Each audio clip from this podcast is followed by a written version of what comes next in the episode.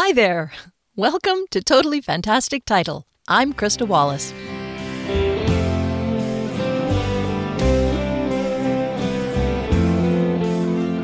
Oh, it was such a relief over the weekend to have rain, proper rain, for several hours, not just a few piddly little drops that evaporated after 10 minutes. This was a drop in temperature here on the south coast and lots of rain. I know there was some rain and cooler temperatures in the interior and Cariboo and uh, other parts of the province, which brought some relief from the forest fire activity.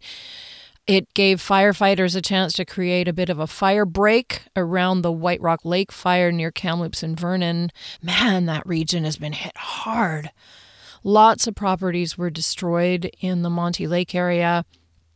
Um, I don't know the full extent of the damage, but some friends of ours' family evacuated that area, and I know they fear for their farm. Um, oh, it's just, it's terribly, terribly scary.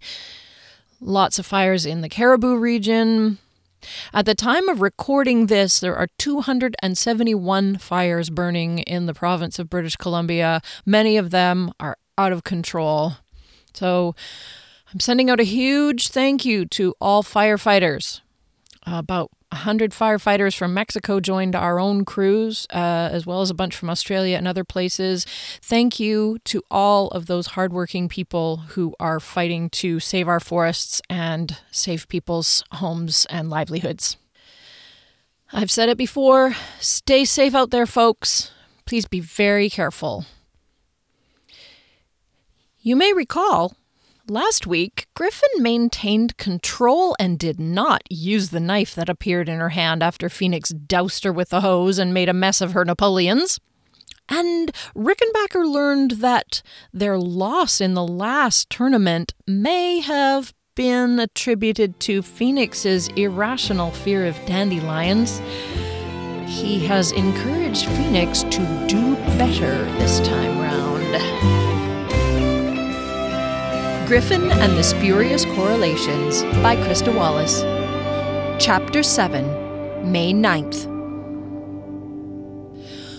On Wednesday morning, I felt so wiped out I had to drag myself out of bed and did not feel motivated to go to Salamanders at all. The guy upstairs was playing Johnny Cash's version of Hurt on a loop. What was going on in his life to drive him to listen to that over and over? Poor fellow. In the end, that's what got me moving, because obviously he was worse off than me. After all, I was doing what I loved, playing music with a terrific band. Once I reminded myself it was all about the music, I was able to leave the apartment. I left Hurt behind, but on the bus, someone's iPod must have been cranked because I could hear every breath you take as clear as day. I looked all around but couldn't see where it was coming from. Good thing I like the song, or I'd have gotten mad. As it was, it was mildly weird, but weird was becoming more or less my new normal. I think it was a bit much that whoever was playing it followed me to the train and listened to the song over and over about 437 times, so that by the time I arrived at work, my limbs were jittery and I kept glancing over my shoulder. As I turned the corner, I saw the sandwich board outside the restaurant and almost wished I still had the knife on me. I would slash the shit out of that damned photo. But Phoenix was lucky because the photo had been removed. I walked in. I had chosen the correct arrival time today. Go me! To be greeted by Rickenbacker hastening toward me through the empty dining room, his coat tails flying behind him. Griffin, my dear! He took my face in both hands and kissed both cheeks, European style. Hello, Rickenbacker, I said with cheerful uncertainty. You culinary genius, you! I knew you were the right choice. Um, what? The dessert you created yesterday was an absolute hit with our patrons. It sold out in two hours, even the vast quantity you made, and such an amazing sculpted delight it was. Many of our customers recognized certain sections as particular mountain ranges they've passed in their travels throughout our province. I have to say, my favorite portion was the one resembling that section of the Fraser Canyon between Lytton and Skihist, you know, on the far side of the river from the highway. Well, of course you know. You created it, after all. He bowed at me. It was too much. But Rickenbacker Phoenix destroyed the dessert. Nonsense! But he did. He sprayed it with a hose, and me too, for that matter. When I left here, my pastry was an enormous slathery mess all over the work table, and my bus driver didn't let me on until I'd rolled around in the grass like a dog. Rickenbacker smiled, shaking his head in a kind, patronizing manner that put me off. He curled his arm across my shoulders and guided me through the darkened dining room with its red upholstered wooden chairs and dark wood tables. It smelled like burned soup. Ah, Griffin, quite a cut up is our Phoenix. Doesn't he just have the nuttiest sense of humour? It's such a delight. He's always pulling stunts and causing mayhem. You must have heard the story that circulated for months about Phoenix turning up at William and Kate's engagement party by jumping out of a giant cake wearing nothing but a fig leaf. Rickenbacker chuckled and fake slapped his thigh in a mechanical way. But I do believe that story is apocryphal. I was so confused. I would have sworn upon my life that the day before I had been the knife wielding cake top on a disaster of dessert. I had not dreamt it. There was no way I had imagined that nasty bus ride, nor the way my guitar student turned his nose up at the smell. And yet, Apparently, my creation had elicited high praise from the customers. Phoenix's behavior baffled me. Rickenbacker's inconsistent dialogue confused the hell out of me. It was too bad you weren't here to receive the ovation from the crowd, Rickenbacker went on. He patted my shoulder. They cried out, Chef! Chef! for quite some time, and we were disappointed that you had gone. I rolled my eyes. Why didn't Phoenix just take the credit like he did on Monday? How can you say such a thing? Phoenix has a cabin in the Kootenays. With which unrelated remark, Rickenbacker deposited me near the kitchen and took his leave, disappearing into the unlit gloom. I stared after him and blinked with my bitterness and bewilderment. What was going on in this place? Were they trying to make me question my reason? I dropped my guitar and jacket off, and my heels dragged as I approached the kitchen door. What would it be today? I took a preparatory deep breath and pushed on the door. The kitchen was a bevy of activity. They seemed to be training new kitchen staff, and a few of the cooks were shadowing younger folk, making the space feel quite a bit smaller than usual. Cramped, in fact. Standard kitchen sorts of sounds issued forth, instructions and requests of cooks to each other, the clanging and clattering of dishes and tools, everything as one would expect. Hmm. My instruction was Black Forest cake, two of them. Great, another thing I had never made. My pal Stephen already had the recipe out on the counter, a single sheet of regular paper printed on a regular printer, double sided, for which I thanked him as I gave it a study. We would double the recipe. Uh oh, I said. This says to soak the cherries in the kirsch overnight. I turned to Stephen, who was staring at the floor, his hair hanging over his forehead like a curtain. In his hands he held out a jar of something that looked an awful lot like cherries. I took it and opened it. The sweet aroma of the cherry brandy was stunning. Wow, that smells awesome. I did it last night. I set the jar on the counter. Wait, what? You vanished last night. Stephen nodded silently. What was I thinking? What was the point of questioning him? Did it matter? We had our kirsch soaked cherries, and that was the main thing. Fine. Cool. Stephen sifted dry ingredients while I creamed the butter and sugar and added the eggs and vanilla. I put Stephen in charge of prepping the cherry filling while I mixed the cake batter and poured it into pans. It only needed to bake for twenty minutes. Stephen, can I please leave you in charge of taking the cakes out when they're done? I washed my hands and hung up my apron. They need to be removed from the pans, then poke holes in them with a toothpick and pour the kirsch on top so it can soak in. We can assemble them this afternoon. It was with profound relief that I took my leave of the kitchen and braved the labyrinthine service corridor. The rehearsal studio was my haven, the only place I felt safe in this building. Mateo was there, practicing a tricky riff over and over. His face lit up like a rock concert stage when he saw me. Stress melted off me like candle wax. I didn't even feel like telling him about what had happened yesterday. I was less annoyed, so why bring it all back up and ruin the current mood? I warmed up playing the opening of Mood for a Day, just quietly. It was a good finger workout, but I didn't want to be, you know, show offy. When the others were ready, I switched to my 12 string, and like magic, the last vestiges of my anger and discombobulation evaporated when I strummed the opening of Give a Little Bit. The bright, jangling chords were always a mood lifter, as was the message of the song, but with this band, when the drums came in and Mateo joined me in unison on the lyrics, it was a rush like I imagined bungee jumping would be. And then, from out of nowhere, the keyboard player, Victor, pulled out a sax and blew me away with his solo. Rehearsal was breathtaking. Even the minor slips we had tweaked the day before went flawlessly. We tightened up the segues between songs where we didn't plan to say anything, but move seamlessly from one song into the next. It's surprising how tricky that can be sometimes to get your brain to change style and tempo quickly, kind of like changing gears in a manual transmission. You don't want the transition to lurch. My brain seemed to have decided to play nicely today. It helped that the bass player, Dwayne? Was able to communicate with me so clearly that, well, it was like he was right inside my head with me. We were so in sync. I had never looked forward to a gig so much. I was less nervous than ever before because I had tons of confidence in us as a band. On the other hand, I was more nervous than ever before because I wanted it all to go perfectly, to prove to the band and to myself that their choice was the right one. I worried Thursday night would be replete with all the mistakes and screw ups I hadn't made in rehearsal. On the whole, though, I was feeling pretty confident about everything when I tore myself away to go back to the kitchen. The swinging door made a satisfying thunk as I bashed it open. All the cooks and chef hovered over a dish of something, like medical students examining a patient. Stephen was whipping cream. What a swell guy he turned out to be. I watched momentarily while the cooks all laughed about something, and Stephen actually looked right up at me. He looked away again, but I celebrated the fact that he'd made real eye contact. It's the little things, you know. All right, Stephen, let's get building some Black Forest cakes.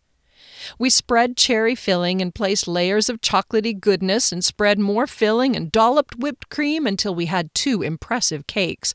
Nothing had gone wrong, and I proudly patted my assistant on the shoulder. The other kitchen staff rushed about working on their own creations, stirring and slicing things. The tunes were cranked through the speaker system as usual, with songs like Sugar Sugar and Pour Some Sugar on Me featuring prominently. if we don't get some new subject matter in the tunes, I'm going to cry, I said with a laugh. Candyman came to an end as I finished washing my hands, and the next song on the playlist was, coincidentally, Elvis singing, I'm Gonna Sit Right Down and Cry. A severe case of the willies rippled through me.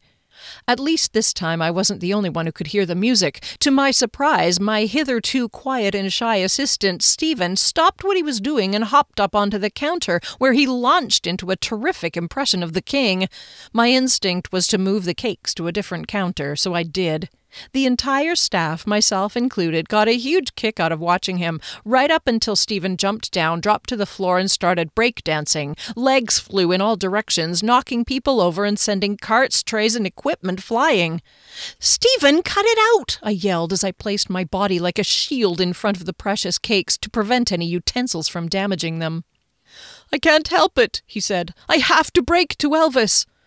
I dodged a ladle that came perilously close to the side of my head and managed to deflect it away from the cake. Then the song stopped and Stephen righted himself and backed into me. I lost my balance. My foot slipped out from under me, and with one arm I grabbed Stephen to right myself. That arm pulled Stephen into one cake, and my free arm knocked into the other. Now we were both covered in chocolate cake, cream, and cherry goo. Damn it all to hell, I yelled. No more Elvis through those speakers. Stephen sheepishly helped me to my feet and handed me a towel. I groaned in dismay when I examined the cakes just as Phoenix entered. The man's timing was disturbing. He took one look at the mess and rolled his eyes, making little scoffing noises. This is the brilliant creation you've come up with today. I have to say, you are the most careless, irresponsible individual I have ever met. It was an accident, I said in Stephen's defense. Phoenix threw up his hands. Oh, and there you go, blaming it on your subordinate. How typical. I wiped my hand on the towel, and when I pulled it out, my fingers were clenched around the knife that I had stuck into a mound of ooey gooey flakiness the day before. I hastily covered it with the towel. Phoenix's eyebrow rose. Clean up this mess. He walked out. I slapped the towel onto the floor with a new understanding of what it means to throw in the towel and slammed the knife into a drawer. In another uncharacteristic move, I heeded my instinct. Stephen, I am going back to rehearsal. You are going to clean this up and fix those. I pointed to the cakes. Got it? My assistant nodded sheepishly, and I left. Nervous? Matteo put his arm across my shoulders, resulting in a very different effect from when Rickenbacker began my day the same way. Whereas I had wanted to shrink away from Rickenbacker's suspect kindness, Matteo's arm was warm like a hot water bottle and fit like a toque, but a toque that sent giddiness fluttering around my shoulders, down my arms, and into my belly. Matteo's arm coaxed a goofball sort of smile out of me. It was evening, and we'd spent the afternoon going over minute details and perfecting entrances and song endings. We walked through the dining room toward the door at the end of the day. A little, I answered. Don't be. I shrugged, but only a little, because I didn't want him to think I wanted him to move his arm. I can't help it. I, I want to be perfect, and I'm afraid everything's going to go wrong. He laughed a little, and I didn't feel like he was laughing at me. I know what you mean. You do? How could this god of music be nervous? Of course, I'm not perfect. Could have fooled me. You're funny. No, I'm pretty confident, and I feel great about what we're doing, but I always get nervous before a gig that I'll mess up the lyrics, or I'll play the wrong chord right in the middle of a song, or I'll play the wrong ending. As Matteo listed all the possible things that could go wrong, I got to giggling because he was right. All musicians feel this way before a gig, and by the time we reached the door, we were both laughing our heads off. I told him about the fateful night only four nights ago when Jason had launched into his feedback ridden thrasher solo. the look on the bride's face was priceless, I said. I mean, what Jason did was awful, and I'm still plenty mad at him, but it was pretty funny, too. We leaned against the wall by the door, facing each other, wiping away tears of mirth. But you know, Griff? God, I loved it when he called me that. What? He smiled sort of shyly, his eyes downcast, but peering at me. I'm glad it happened. My heart skipped a beat, which sounds cliche, but sorry, that's what it did. Yeah? He ran his hand down the length of my arm and took my hand in his very soft, warm one because if that gig had gone well, I wouldn't be standing here with you right now. He caressed the back of my hand with his thumb. It was like being mildly electrocuted. And you know something else? I know this gig isn't going to be like that. This gig is going to be awesome. He ran a feather touch fingertip down my cheek, and the ripple effect carried on all the way through my body. Oh, God, he was about to kiss me. He leaned down and whispered conspiratorially, I know this gig is going to be awesome because I'll be playing with you. And you and I, we're terrific together. He smiled again, warmly this time. Don't you think so? I tried to nod, but didn't seem to have control of my muscles. I managed to whisper, Yeah. He kissed me on the cheek, ever so softly, like the breath of a butterfly, stroked my hair again, and was gone. I swear I stood there for a full five minutes before I found the energy to push myself away from the wall. I swear I floated all the way home and didn't even need the bus. I also swear my cheek was still tingling from the feather light touch of his lips by the time I got home. I swear I ate something before flopping into bed, but I couldn't tell you what it was. I swear it was three o'clock in the morning when I awoke, bolt upright in bed, upon realizing that not only had I missed rehearsal with my own band, but I hadn't even returned Calvin's phone call the day before. Chapter 8 May 10th. I tossed the blankets aside and wearily dug my cell phone out of my jacket pocket where it had been for a couple of days. The battery was almost dead, so I plugged it in and flopped into the armchair, pressing a gajillion buttons. Sure enough, there he was. Hey, Griff, it's me. You know, just wondering, since I didn't hear from you, are you coming to rehearsal or what? The guys are coming over here and it's just going to be casual, so hope to see you. Then was another guilt laden message from my mother. Griffin, you'll want to know that Mrs. Beckett brought two friends into the store. They were buying dresses for a tea they're going to next weekend. Mrs. Beckett heard about your little escapade through her sister, whose next door neighbor's mother in law was actually at that wedding. Unbelievable the stories that are circulating about your behavior. I hope you're satisfied that people are staying away in droves. Are you coming for dinner on Sunday? Eye roll from me. Then I heard Calvin's voice, and my heart sank. He sounded tired. Well, we had a good time. It would have been better if you'd been here because we need to decide what to do, but we played some tunes, talked about shit. For what it's worth, the rest of us want to keep going. The guys were all asking about you, and, well, I didn't know what to tell them. I don't want to sound like I'm mad or anything, but and thing is it's it's kind of more fun with you there, so come on, Griffin, call me. There were several text messages saying pretty much the same thing. The ball was definitely in my court. He wasn't the one being a jerk.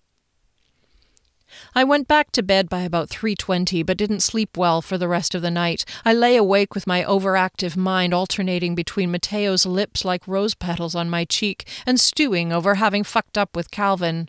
Calvin didn't deserve this kind of treatment. He was genuinely one of the nicest people on the planet, and he had every right to be mad as hell at me. Yet not one of his messages contained anything stronger than, Come on, Griffin, call me. Now, the big coward I am, I dreaded ever talking to him. I wished I could vow to never speak to him again and just pretend those guys didn't even exist. Yeah, right. I wished I could wash my hands of him and not feel guilt, regret, some more guilt, and let's face it, profound sadness at losing my best friend. That was the thing. Calvin was my best friend, and I'd royally let him down, not to mention the others in the band.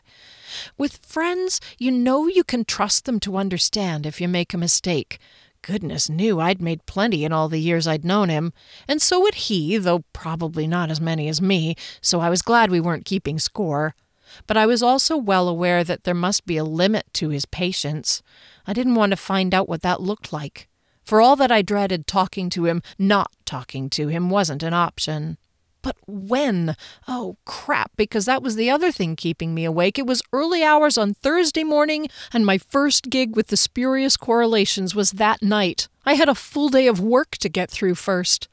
I'd be seeing Matteo again in just a few hours. Too few hours, considering I was awake instead of getting my beauty sleep, yet too many when I thought of the shiver running down my back with the touch of his fingers on my hair. Somewhere, I think in the apartment next door, someone was listening to In the Wee Small Hours of the Morning. Such a melancholy song did nothing to improve my frame of mind. And why were people listening to music so damn loud at this time of the night? I didn't remember the walls being this thin. Maybe I'd just never noticed it before. Or maybe it was a new tenant or something.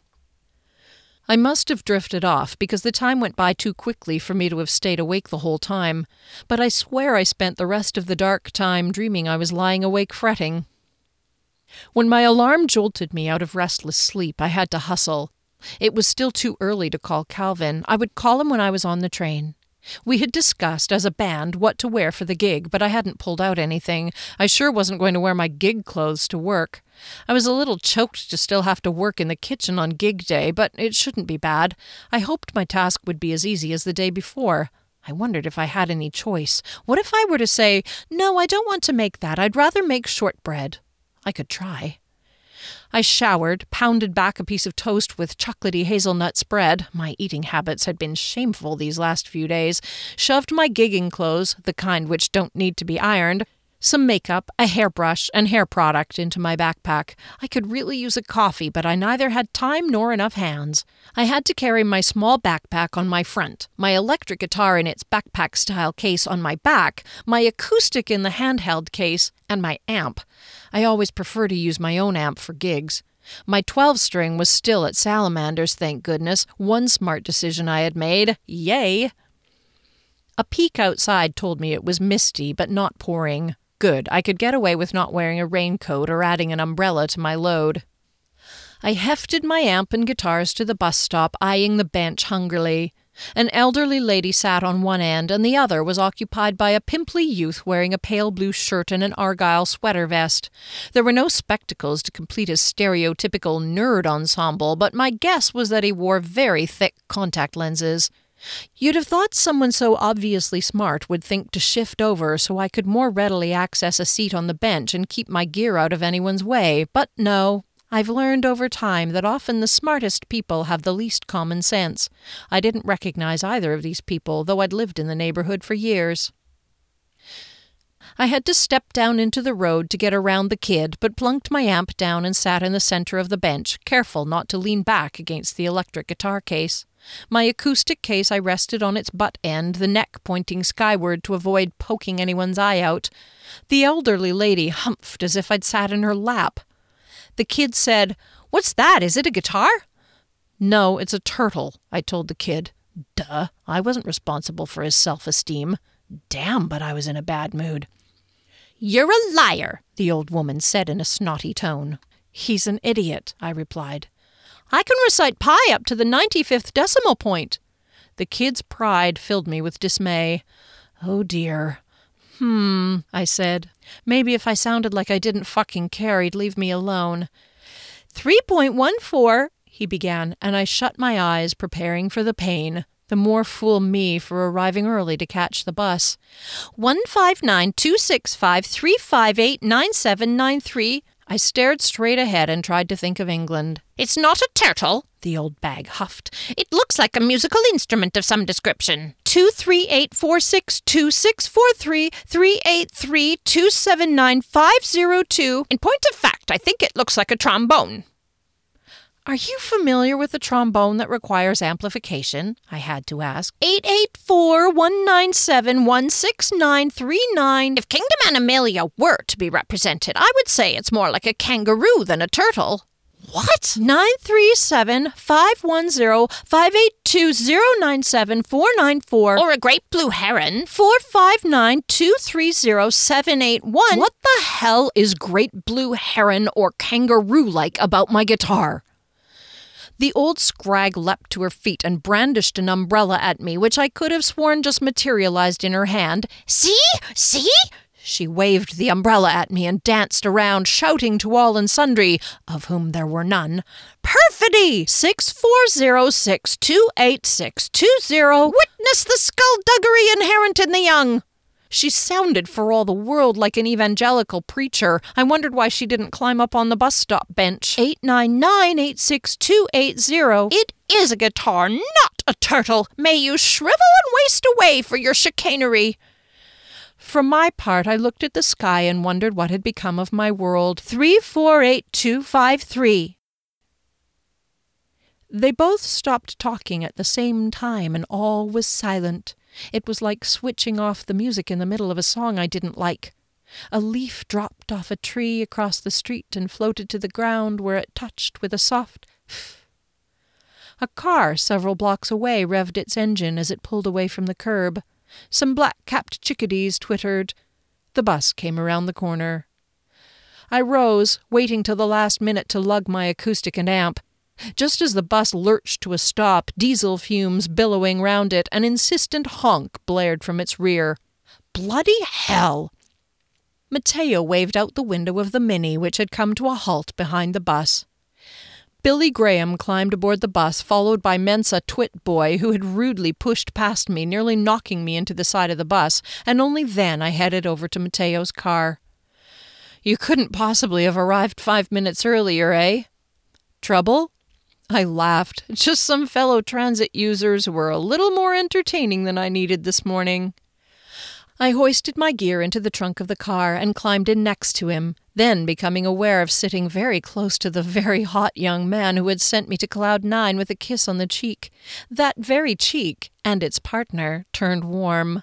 Had he spent the entire evening thinking about it too? Was he thinking of it even now? Could he read my mind or see on my face that I desired more than anything for him to repeat the gesture or take it just a couple of inches to the left? He was speaking and I wasn't paying any attention. How embarrassing! Probably you'll need a new clutch next year, but that's not bad for it being five years old. Where do you live anyway? Sorry for interrupting, but I didn't think you lived around here. He turned and grinned a secret sort of grin. I don't.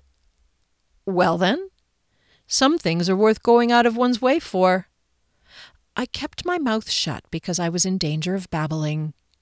We somehow missed all the traffic. Matteo seemed to know all the back routes to avoid all the accidents, stalls, and heavy volume. We made excellent time getting to the restaurant. He pulled into the pitch black parkade entrance. How did they do that, and why? He looked at me while expertly negotiating his car around the tight driveway. What do you mean? I waved behind us. Well, the darkness. He shrugged as if he had never given it a moment's notice. Do you have anyone coming tonight? My heart sank. What an idiot! Why hadn't I invited Jillian or Cal? No, that would be a bad idea. Hi, Calvin, it's me, remember? Griffin? I was your friend who vanished and never spoke to you, and now I'm cheating on you with another band. Why don't you come and hear us play? He would not exactly respond favorably. It was true, I did feel like I was cheating on my band. I mentally slapped my wrist. Damn it, today of all days I could not think like that. I had baking to do and a gig to play tonight. It's just for a while, I lied to myself. You're just seeing how this goes. Then I'd decide what to do about my band. Maybe after trying this out, I would invite Matteo to meet the guys. Oh, Griffin, you ought to be ashamed of yourself. Who was I kidding? I wanted this band with Matteo to be my band forever and always. I was set to marry Matteo and make beautiful music with him until death do us part. Great. I was in a foul mood and we hadn't even parked the car yet. After depositing my guitars and amp in the rehearsal studio, I pulled out my cell phone as I headed to the kitchen. There were two calls I had to make to my mother and to Calvin, who I had intended to call from the train, but then I hadn't taken the train. I feared the sarcastic wrath my mother would baste me with if I neglected to return her call to confirm I would be at Sunday dinner. Faced with that, you might think it would be easier to call Calvin, but the truth was I feared his calm sensitivity even more. The phone beeped as I clicked numbers. Mom? Yes? It's me, Griffin. Oh, Griffin! You mean the long lost daughter who I never thought I'd hear from again? That Griffin? Well, I don't know why you would think that, I murmured. You know I'm at my wits' end here with all these women coming into my shop specifically to embarrass me about the behavior of one of my daughters. Which one do you suppose? Well, certainly not Jillian. You know, why can't you pay closer attention to what Jillian does and how she behaves? A true professional. It's so exotic that she is a dancer. You want Jillian to be an exotic dancer? How quaint. Mother carried on as if she hadn't heard me, which she likely hadn't, because that would mean tuning out the sound of her own voice for a millisecond. It's so classy, not like being a. a. what do you call yourself? A musician, Mom. A rock guitarist. That just has so many implications. It does? You're probably surrounded by drugs, which would explain your behavior of the other night. It certainly explains someone's behavior, not mine. I was just too tired of this kind of talk and too used to it to rise to her challenges. When my friends ask about Jillian, I am thrilled to talk about her, but with you I have to swallow my pride and tell them what you do. She said what you do as if she were playing with a mouthful of tapioca pudding on her tongue or bad seafood. And now I have to defend the family as these women talk about your awful, awful wedding fiasco. Look, Mum, are you finished? I have to get to work. I don't know if you can hear me or not over the sound of your voice, but I am coming over on Sunday, so bye. I hung up with a sigh and accompanying eye roll and leaned against the wall outside the kitchen. I called up Calvin's name in my phone and hit the button. The person who picked up the phone was definitely not Calvin. She was speaking in a foreign language I couldn't identify. She used a lot of words. I interrupted her. Hello, who is this? I'm looking for Calvin. Calvin Sheely? The woman on the other end sounded upset, so I said, Sorry, I'll try him again, for some reason, and hung up. I double checked the button and the number and tried again. A different woman answered, but she spoke in the same language as the previous one. I hung up and examined my phone. How was it possible to dial a wrong number when I was using a programmed cell phone? I looked at the clock and regrettably realized I didn't have time to figure it out. I would just have to try again later. I pushed on the door into the kitchen. When Chef told me I had to make something called dacquoise, I decided to test a theory. With a deep breath, I shut my eyes and opened them again. I'd rather do something simple today because of the band playing tonight. How about I make shortbread? No. All right. Face hot, I backed away. How silly of me to have suggested it. Stephen had already pulled out The Day of the Luminous Laundry, ostensibly a science fiction murder mystery, but Stephen knew better. On page 47 was the recipe for dacquoise, which was described as a fluffy and crunchy cake of hazelnutty chocolatey goodness that proves the existence of heaven. If anything, I was learning all kinds of things about dessert, and maybe I'd be helpful to my dad one day. See, I'm a glass half full kind of person. As we dug out ingredients and equipment, my cell phone buzzed in my pocket. It was a text from Brian reminding me I had two guitar lessons to teach at five and six o'clock. Shit, shit, shit. If I left here at four, I'd be able to get to the store in time to teach Derek Sheffield at five. Hopefully, Colin's student would be early, and I could get her in, say, five forty-five. I'd be finished by six fifteen and back to Salamanders by seven fifteen. I'd be basically warmed up already after teaching. We wouldn't start playing until eight. No problem. I left Stephen to grind hazelnuts and beat egg whites while I went to find Matteo. I told him about having to teach. A crease appeared in his forehead. It sounds like you have plenty of time. He shook his head doubtfully. I hope so. I half hoped he would offer to drive me in that hot little Mini of his, but I wasn't about to ask him. I'll be here in time, definitely. He squeezed my arm. Anyway, really, this isn't the gig to worry about. The really big gig is a week from Sunday. Oh, yeah? What's big about it? It's some festival or other. There's apparently going to be tons of bigwigs here. Wait a minute! I gasped. What's the date of that gig? Sunday, May 20th. Matteo hurried off to whatever it was he spent his time doing. I wilted against the wall in relief. Saturday, the 19th of May, was Calvin's sister's wedding in Victoria. I had made it clear to Rickenbacker I was absolutely unavailable that day. This big gig being on Sunday meant something was going right for a change. It was a drag to have to leave Victoria and come home early on Sunday when the plan had been to spend the weekend, but it was better than the alternative. I have got to get a hold of Calvin, if only because we needed to practice our song together. But not right then, later. Instead, I phoned Jillian and got her voicemail. Hey, Jill, I know it's kind of last minute, and I'm really sorry I haven't called earlier. Listen, the reason I've been so busy is that I. I'm sort of guest playing with this band, and we've been cramming in rehearsals. Anyway, we're playing this little gig tonight at 8 at this restaurant downtown on Powell Street. It's called Salamanders. I wondered if you wanted to come hear us. There, I'd made a little bit of an effort anyway. The chances of her coming were pretty slim, but at least I'd told her. The dacquoise included buttercream and chocolate ganache and all sorts of layers of meringue. It was complicated and took hours and virtually all my sanity. Stephen deserved a medal, not only for his proficiency as a pastry chef, but for his calm, silent nature that kept me from cowering in a ball in a dark cupboard. When the dessert was finished, it did indeed look like something inspired by heaven. It had turned out beautifully, I had to say. I was reluctant to leave the kitchen. What would Phoenix do to destroy our creation this time? Stephen, I beg of you to protect this today. Stephen looked at his shoes, orange sneakers, and nodded. I had to trust that the work he had put in today meant as much to him as it did to me.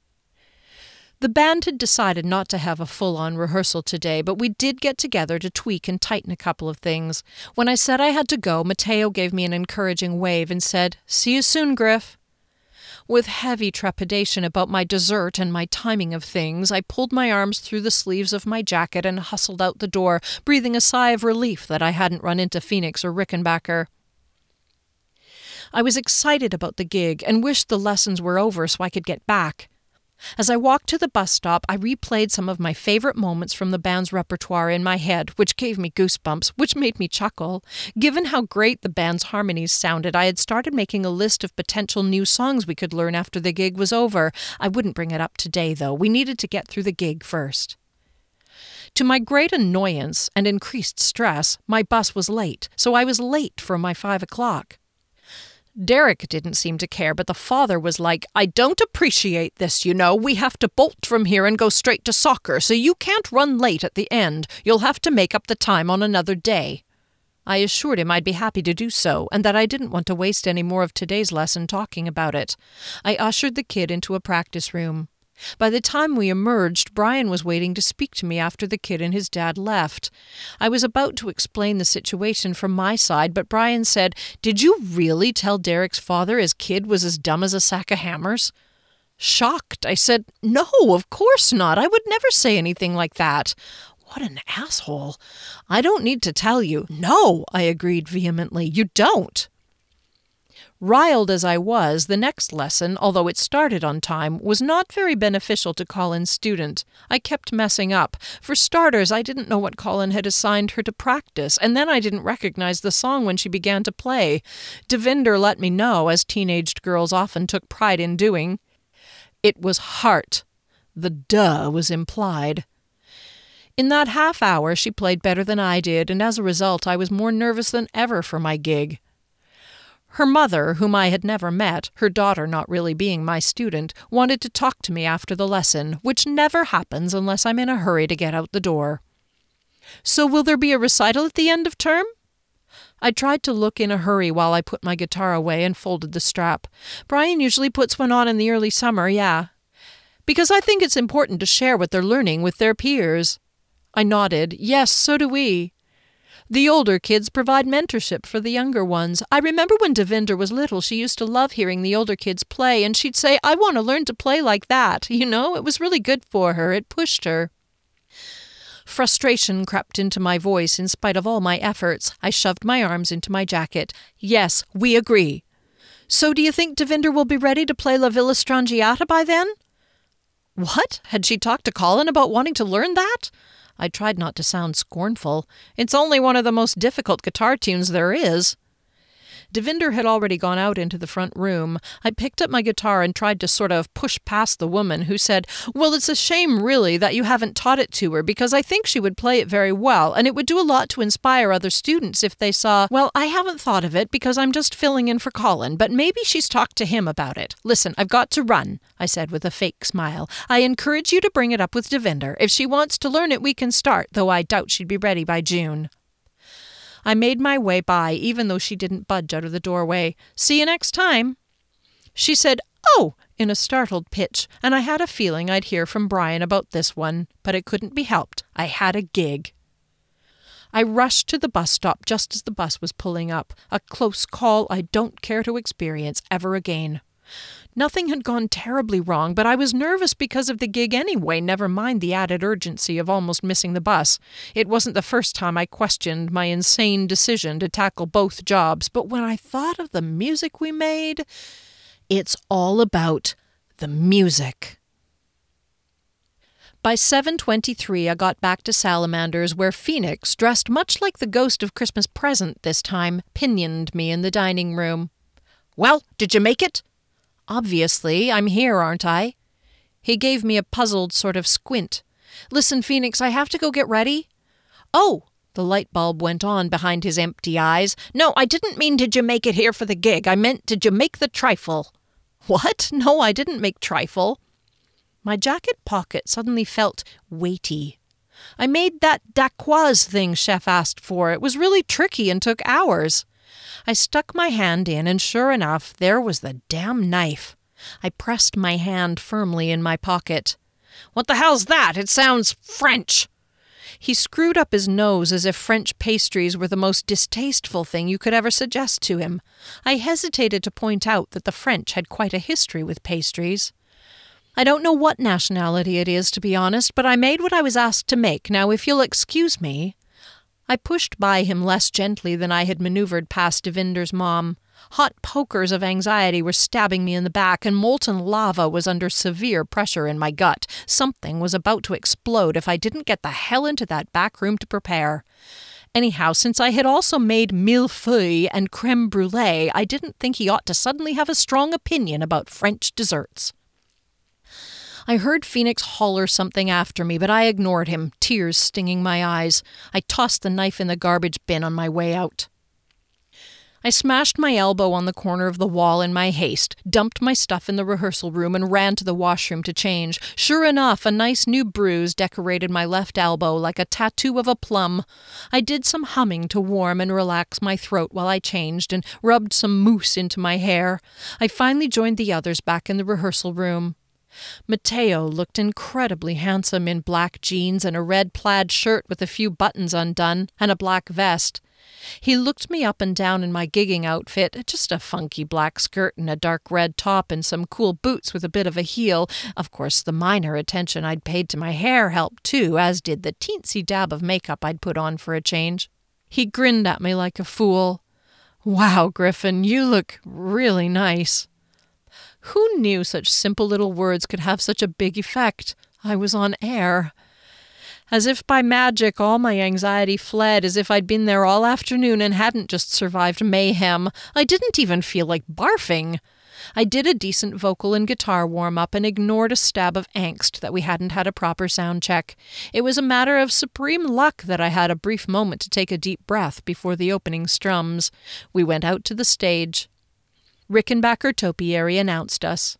Ladies and gentlemen, you're in for a treat this evening. This is the inaugural performance of the house band's new lineup. Please enjoy the Spurious Correlations.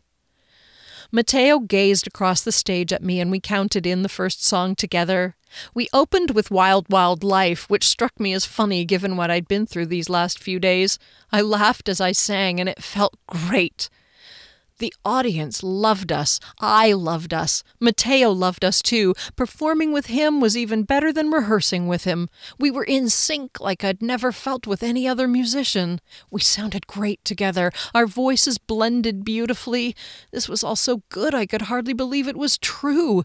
The entire band played pretty much flawlessly, and we had lots of laughs on stage. Matteo and I related to each other and had a great rapport. The audience, just a blur in the dim light beyond the stage, couldn't stay seated. The thing about our set list was there was so much variety that if someone didn't like one song, chances were they'd like the next one. Consequently, when one group sat, another one got up. The dance floor was full for pretty much the entire evening. Rickenbacker lurked in the corner, but he looked happy enough. I didn't see Phoenix. Jillian didn't come, but then I hadn't really expected her to with such short notice. The one thing that was odd was the way the audience behaved. I didn't notice it until later in the evening because I was having such fun. From up on stage, they looked sort of funny, as if they were a CG audience. When they clapped along, they always seemed to be just behind the beat. A few times I saw people laughing, but the sound didn't come out until a fraction of a moment later. It was kind of like watching a video when the audio track is out of sync. And the clapping and cheering seemed fuller than was possible for the size of the crowd. It was sort of a strange thing for me to notice, but I've played enough live gigs to know what it feels like. At one point between songs, I stepped over to Matteo. Have you noticed the audience? He grinned, a brightness in his eyes I only ever see when someone is doing something they're passionate about. Yeah, they're fabulous. They're really enjoying us, don't you think? I didn't want to waste any more time on it, and clearly he hadn't noticed. Maybe it was time to get my eyes tested. Oh, yeah, the other thing that happened was this. In our break between sets, I went into the kitchen to grab a refill on my water. I checked to see how well my Dacquoise was selling. I couldn't find it. I grabbed one of the waiters, a plain looking fellow with brown hair. Did the Dacquoise sell out already? That chocolate hazelnut cake thing? Yeah, that's it. Oh, Phoenix took it home. What? I thought, and then I said it aloud. What? All of it? The waiter balanced about seven small plates of something on his arm. Yep, he was having a birthday party for his three year old and needed a cake. The doors swung behind the waiter and his plates. A little kid's birthday party? What the hell was wrong with Dairy Queen ice cream cake for little kids? Since when did a bunch of preschoolers need French fucking dacquoise for crying out loud? I felt cheated, and yes, hurt, again. My chest ached. But I couldn't feel down for long, not when Matteo flew into the kitchen and grabbed me around the waist and swung me around so my skirt flared out and nearly caught on some pot handles on the equipment shelf. Griffin, they love us. We are awesome together, you and I. the rest of the band, too. I was laughing my head off as I corrected him. Frankly, I couldn't even remember what the other guys looked like. My head was full of Matteo only. Yes, of course they rock, but you and I, we sizzle. We stopped spinning abruptly. The kitchen was empty except for us. He hadn't taken his hands off my waist. My whole body trembled. Your eyes, he whispered, they're so. I reached up and tucked his wavy hair behind his ears, never disconnecting from his deep blue gaze. He leaned down. I reached up. When our lips met, Sizzle indeed. The tingle in the small of my back nearly made me lose my balance. His lips were soft and just a little moist. The tip of his tongue flicked ever so lightly, and then it was done. He took my hands and we pulled apart. My neck and shoulders had tightened with expectation. My breathing was so shallow I thought I might hyperventilate. Oh, Griffin. He ran his fingers through my hair in that way of his. I licked my lips and failed to produce words. We have to start the next set. He seemed to be having trouble breathing, too. I nodded and finally managed an airy, uh huh. He went out. Oh, this won't do at all. I went to the sink and splashed some cool water on the back of my neck. How could I play now? How could I ever have thought Jason was attractive? How could I ever have thought he cared for me? No, this was brand new. I sang at last with more heartfelt energy than I ever had in my career. Voicemail from Jillian on my cell phone after the gig. Hey, Griff, I got your message. I'm sorry I didn't make it to hear you play. It's too bad you didn't give me an address. I looked it up online and I couldn't find the place. I know you said it was on Powell, but I didn't know the cross street, and obviously I couldn't drive around every street looking for it. Of course, I'd have been listening for great music, and that would have drawn me to the right place, I guess. She laughed. Anyway, sorry, honey. Let me know when your next one is. She always said such nice things, and she meant them too, which is why I wonder how she can be the daughter of our mother. As we said good night, I reminded Rickenbacker about my trip to Victoria a week from Saturday. I'd cancel, but it's my best friend's sister's wedding and we're singing. It was planned months ago. Rickenbacker bowed. Yes, of course. I would not expect you to alter a long laid plan, especially one which will bring about the joy of another. He told us we had Friday and Saturday off, placed his top hat on his head, and made his exit. The man I was most definitely in love with took my hand and kissed it. It was so hard to part, I felt like Juliet must have. Standing at the bus stop, the mere memory of his hand on my cheek kept me warm. I wondered at his not offering me a ride home, since it was late at night and I had my guitars and amp as I had in the morning, but I had no right to expect it of him, and I still didn't know where he lived or what brought him near enough to my place to pick me up. Not to mention how he knew I'd be there in that place at that time. Those odd things occurred to me, but I guess I chose to simply set them aside in favor of closing my eyes and allowing my recollection of the way he smelled, sweet and kind of nutty, to carry me home.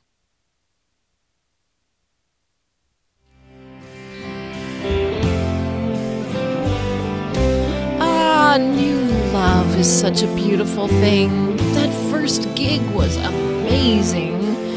I sure hope Phoenix's kid enjoyed the dacquoise. Very sophisticated palate for a toddler. Tune in next week when Griffin says, I would sure appreciate it if you would clean up after your dog. This week is When Words Collide, August 13th to 15th. It's a fantastic Readers and Writers Festival based in Calgary, Alberta.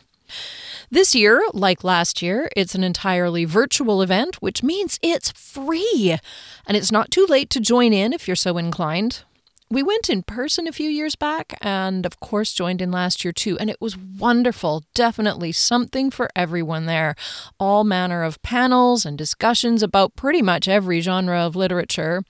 Uh, worth checking out at whenwordscollide.org. I'll put the link in the description of this episode.